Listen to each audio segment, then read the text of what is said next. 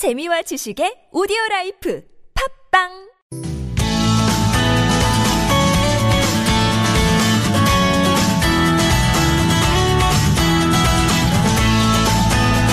서울 서구랑 원찬입니다. 2부 시작해 보겠습니다. 오늘 화요일 노무상담 이원성 노무사 나오셨습니다. 어서 오십시오, 노무사님. 네, 안녕하세요. 반갑습니다. 어, 앞서 1부 때 산권수 박사님과 인사를 나눴듯이 네. 네. 설 연휴 지나고 또 바로 뵙게 되겠습니다. 화요일에. 나오시는 분들은. 네. 네. 조금 뭐 섭섭하신가요? 아니면 네, 저는 나오면 좋습니다. 예. 괜찮으신가요? 네. 네. 고맙습니다. 아, 샵 0951번 단문 50원, 장문 100원 드는 유료 문자 이용하실 수 있고요. 전화 02776-9595번 카카오톡 이용 가능하신 분들은 TBS 라디오와 플러스 친구 맨 처음에 한번 맺어주시면 쭉 무료로 참여하실 수 있습니다.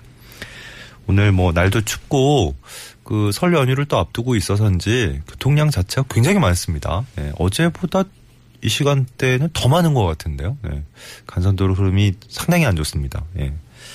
조심조심 지나십시오. 안전운전. 2708번님 노무 상담부터 시작해 보겠습니다. 생수 배달 직원으로 근무하고 있습니다. 4대 보험 없이 개인 사업자와 함께 11년 넘게 일하고 있는데 혹시 나중에 퇴직할 때 퇴직금 받을 수 있는지 물어보셨어요. 네. 일단 뭐 근로자에 해당하시고 근무 기간이 1년이 넘으시면 퇴직금 지급 받으실 수 있는 게 당연한 거죠. 음. 4대 보험 가입이 안 돼 있다는 부분을 염려하셨는데 네. 4대 보험 가입 여부는 뭐 필수적인 요건은 아니기 때문에 어떤 방법으로든 근무 기간과 받으신 임금액을 입증할 수만 있다면은 예. 퇴직금 지급 받는 데 문제가 없을 것이다. 음. 이렇게 말씀드릴 수 있는데요. 지난주에 이어서 그 4대 보험이 네. 그 퇴직금 받는 데 중요한 요소라고 생각하는 분들이 많다 는 걸 또 느끼게 되네요. 그렇죠. 네, 사실은 전혀 관계가 되지 않는다는 네. 거 다시 한번 말씀드리고요. 어, 다만 이제 그 업종에 따라서는 근로자로 보기 어려운 경우도 있을 수 있기 때문에 지금 하시는 일이 일단 뭐 사업주의 지시를 받아가지고 일정한 임금을 받으면서 근무를 하시는 형태일 수도 있지만 예. 또이 업종의 경우에는 일정한 이제 구역을 할당 받아서 그 구역에서 발생하는 수익을 일정한 뭐 기준에 따라서 배분하는 그런 형태로 일을 하시는 경우도 제가 있는 것으로 알고 예. 있어요. 예. 만약에 그렇다면 그것은 근로자로 보기 어려울 수는 있겠다. 그렇다면 퇴직금 지급받기 어려울 가능성도 있겠다. 예. 근데 그거는 예외적인 가능성이고요. 일반적으로 사업자한테 고용돼서 뭐 정해주는 시간에 정해주는 업무를 하고 예. 그리고 정해준 임금을 받으시는 이런 형태로 지금까지 쭉 근무를 해오셨다면 네. 당연히 퇴직금을 받으셔야 되는 대상이 될 것이다. 예. 이렇게 말씀드릴 수 있겠습니다. 네. 자, 3223번님, 야외 작업장에서 일하다가 식사를 할 장소가 없어서 잠깐 집으로 갔었는데요. 작업장으로 다시 돌아오는 길에 교통사고가 있었습니다. 점심시간에 생긴 사고도 산업재해에 포함이 되는지 궁금합니다. 네. 사실 좀 공교로운 경우긴 한데. 몇 가지가 좀 네. 겹쳐 있네요. 네. 어, 일단은 지금 산재로 인정될 것이냐 아니냐 이 부분은 사실은 개별적인 재해 경위에 따라서 네. 다 달리 판단될 수 있는 부분이기 때문에 일단은 일반적인 원칙을 좀 말씀드리고 어, 뭐 사례를 좀 말씀드리는 네네. 방식으로 말씀드리는 게 좋을 것 같은데요. 일단은 점심 시간이라는 시간의 성격을 일단은 좀 생각을 해봐야 될 것 같아요. 네. 점심 시간이라는 건 이제 흔히 휴게 시간이죠. 예. 휴게 시간이라는 건 원칙적으로는 사용자의 지배나 관리에서 근로자가 벗어나 있는 시간이 되는 것이 원칙입니다. 대개는 자유롭게 활용할 수 있는 시간인 경우가 많고요. 예. 그렇기 때문에 점심 시간을 비롯한 휴게 시간에 발생한 사고에 대해서는 업무상 재해로 인정되지 않는 게 원칙이다. 이게 이제 일반 원칙이죠. 예. 다만 점심 시간에 하는 행위 중에서 또 업무 수행과 필수적인 연관성을 갖는 그런 행위를 할 수도 있는 것이죠. 네네. 점심 식사를 한다는 것은 업무 수행과 상당히 밀접한 연관이 있는 행위라고 볼 수 있어요. 그것을 예. 완전히 사적인 행위라고는 볼 수가 없는 것이죠. 예. 그렇기 때문에 점심 시간에 하는 행위 중에서도 어느 정도는 사용자의 지배나 통제 하에서 이루어지는 행위로 볼 수 있는 사건 이런 것들의 경우에는 업무상 재해로 볼 수 있는 여지가 있다는 것이죠. 예. 간단하게 말씀드리면은 점심 시간을 활용하는 방법 중에서도 그 회사의 어떤 통상적인 사용 방법. 네. 예를 들면 사업주가 지정한 방법으로 점심 식사를 했다든가 아니면 사업주의 승인을 얻어서 어, 집에 가서 식사를 했다든가 예, 예. 이런 경우에는 업무상 재해로 인정될 가능성이 매우 높습니다. 그 경로를 벗어나지만 않았다면. 예, 예. 어, 예를 들어서 우리 건설 현장에서 음. 그 지정해서 식사하시는 식당이 있죠. 우리 그 네네. 이게 표준적인 단어인지 제가 잘 모르겠는데 아, 한바식 뭐 말- 뭐 말씀하시는지 알겠네. 뭐 그렇게 부르는 거 얘기해 버리셨네요. 예, 예. 네. 그 이제 아, 고쳐야 될 말로. 아, 그러, 예, 예. 그런가요? 어쨌든 예. 뭐, 예. 어쨌든- 현장에서 식당 음, 운영을 예. 하는 경우에. 그렇죠. 네. 거기 가서 이제 식사를 하러 가시다가 사고가 난 경우. 예, 예. 예를 들어서 조금 일찍 가서 먼저 가서 식사를 하신 경우에도 그 지정 식당에 가서 식사를 하려고 가신 경우에 재해로 인정된 사례가 있어요. 아, 네. 꼭 같이 가지 않더라도 아, 예, 예. 그리고 에, 식 작업장 내에 예. 식사를 할수 있는 공간이 없어서 인근에 있는 자택에 가서 식사를 하고 돌아오는 길에 어?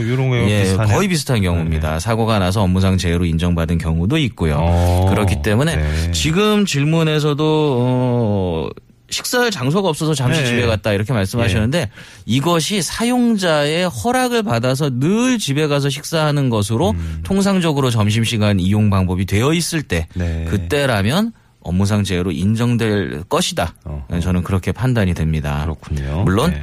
갑자기 예. 오늘은 그냥 집에 가서 먹고 싶어. 그러니까요. 이런 경우라면 좀 곤란할 수도 어. 있겠다라는 생각이 들고요. 아, 경우의 수가 너무 다양합니다. 네, 이 네. 사례의 경우에는. 예. 어쨌든 뭐 일반적인 기준부터 몇몇 사례까지 또 풍성하게 좀 소개를 해 주셨어요. 네. 어이구, 0809번님, 음, 질문은 아주 간단한데요. 네. 감시 단속직 사원의 연차 수당도 지급해야 합니까? 네, 네. 끝입니다. 일단은 뭐 많이들 이제 꾸준히 들으신 분들은 알고 계시겠지만 음. 감시 단속 직이라는 게 어떤 것인지부터 예. 아주 간단하게 좀 말씀드리면 이제 우리가 흔히 감시 단속적 근로자라고 부르는 것은 감시적 근로자와 단속적 근로자를 합친 말입니다. 네. 감시적 근로자라는 것은 이제 주로 이 앉아서 감시하는 역할, 예. 경비. 예. 단속이라는 말은 근무를 어, 좀단 계속하지 띄엄띄엄, 않니 네, 띄엄띄엄 한다는 예. 뜻이에요. 대개 이제 경비원이나 네. 보일러 같은 시설물 관리자가 이제 단속적 근로자에 속하는데요. 근무의 강도가 약하기 때문에 에, 노동부 장관의 승인을 얻은 경우에 한해서 음. 근로기준법에 몇 가지 규정을 적용하지 않도록 하고 있어요. 예. 다시 한번 말씀드리지만 무조건이 아니고 고용노동부 장관의 승인을 얻은 경우에 한해서죠. 네. 그래서 이제 적용 제외를 배제하는 적용을 제외하는 것이 이제 대표적인 게 주휴일입니다. 아. 일주일에 하루는 유급 휴일을 줘야 하는데 그 유급 휴일을 주지 않아도 되고 예. 유급 휴일을 주지 않아도 되니까 당연히 휴일 근로수당도 지급하지 않아도 되죠. 네, 예. 50% 가산도 적용되지 않고요. 그 다음에 근무 시간 제한이 없습니다. 일반 제- 근로자 같은 경우에는 주당 12시간의 근무 시간 제한이 있는데 연장 예. 근무 제한이 네. 그 시간을 초과해서도 연장 근무를 할 수 있고 네. 50% 가산 임금도 적용되지 않는 것이죠. 그래서 막 뭐 삼교대, 맞교대 뭐 네. 이렇게 조금 약간 좀 어, 힘든 음, 일반적인 기준으로 볼 때 그렇죠. 힘든 근로 기준이 좀 이제 어, 실질적으로 많은 게 사실이죠. 그렇죠. 네. 24시간 막교대 근무나 이런 근무를 할때 네. 많이 적용을 하고 있죠. 그런데 이제 흔히 감시단속적 근로자에 대해서 좀 아시는 분들은 어, 이것도 안 될 것 같은데 되는 것들도 있어요. 어. 대표적인 게 야간 근무입니다. 아. 우리가 흔히 밤 10시부터 새벽 6시 사이의 근무에 대해선 네. 50%의 가산임금을 적용해야 되는데 예, 예. 감시 단속적 근로자의 경우엔 안 될 것 같지만 음. 야간 근무 50% 가산은 똑같이 적용된다는 거. 그러니까 연장 근무나 뭐 휴일 휴일 근무나 이런 데 가산 임금 지급은 안 될 수도 네. 있지만 네. 예, 요거는 예외 없이 네. 어, 야간 근로에 대한 거는 50% 가산을 해야 된다. 그렇죠. 예. 그 시간을 근무 시간으로 인정한다면. 음흠. 그래서 이제 사실은 또 그 시간을 휴게 시간으로 이렇게 해서 이런 경우도 많지요. 근로계약 그렇죠. 체결하고 할 때뭐 예. 그거는 이제 뭐 또 다른 문제로 논의로 하더라도 예. 일단은 야간 근무를 하는 경우에는 적용해야 된다. 50% 가산 적용된다는 거. 예. 이 질문의 사례는 연차 수당인데요. 네. 연차도 마찬가지입니다. 어. 연차도 감시 단속적 근로자도 예외 없이 예. 적용돼야 된다는 것이고요. 네. 사용되지 않은 연차에 대해서는 당연히 수당도 지급돼야 된다는 거 음. 이게 알고 계시면 되고요.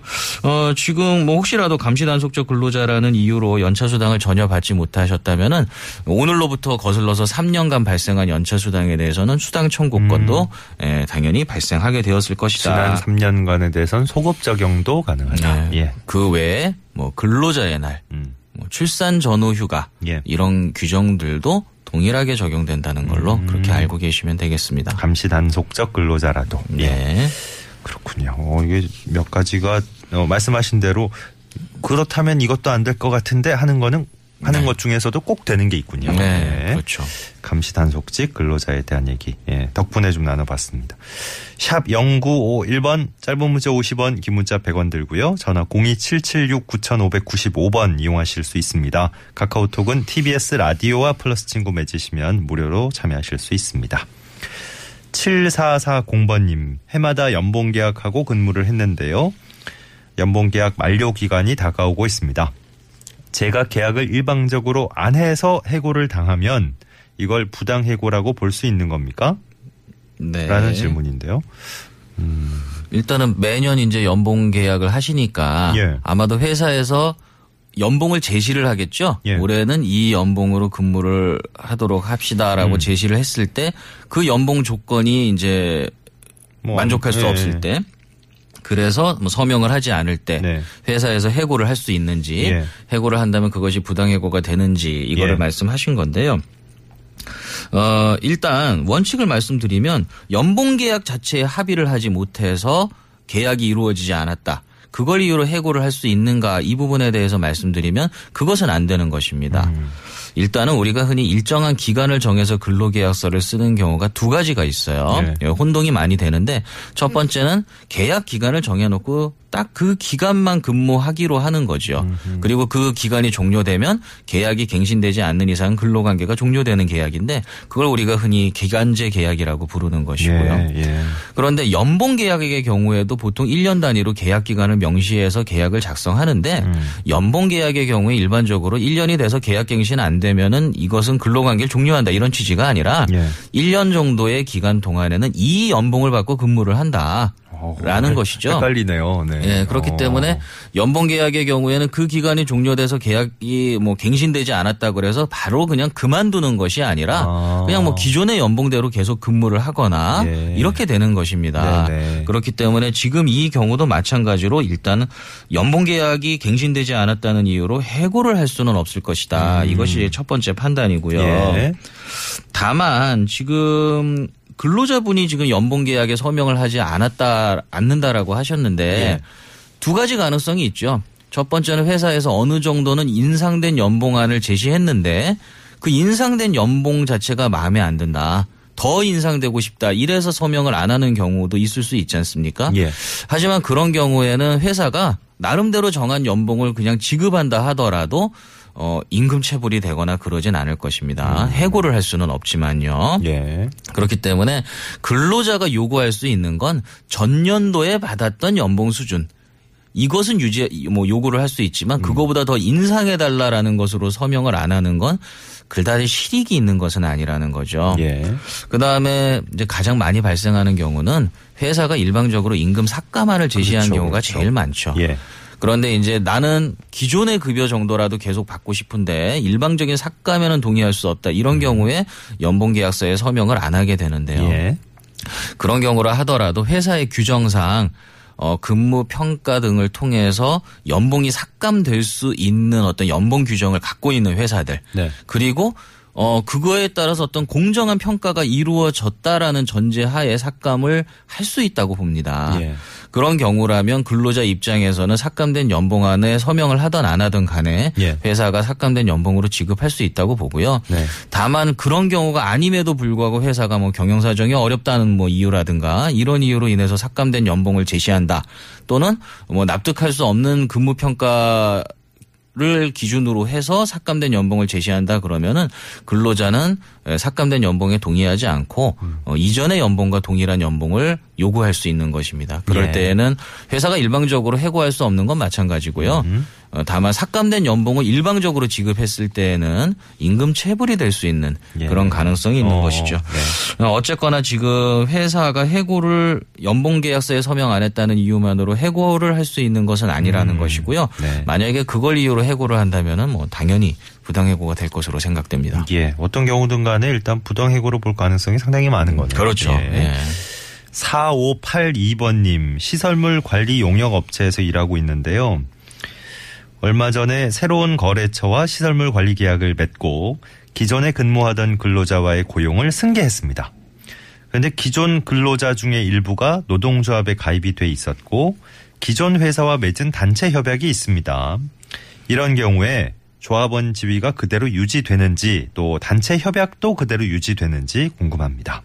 네. 고용을 승계하면서 네. 그 예전에 그 가입했던 뭐 노동조합원 또 단체 협약 이런 그렇죠. 것도 내용을 그대로 이어와야 되는지에 네. 대한 질문이에요. 상당히 복잡한 문제로 생각되는데요. 일단은 이제 시설물 관리 업체 같은 경우에는 보통 공공기관이나 어떤 특정 사업체와 계약을 맺고 예. 뭐 청소 영역이라든가 시설물 관리 용역 업무를 이제 도급받아서 수행을 하게 되죠. 그리고 보통 이제 용역 업체가 교체되는 경우에 예. 그 용역 업체에서 그 현장에 근무하던 근로자들의 고용은 그대로 승계한 상태에서 다른 용역 업체가 이제 계약을 맺고 들어가는 경우가 많습니다. 예.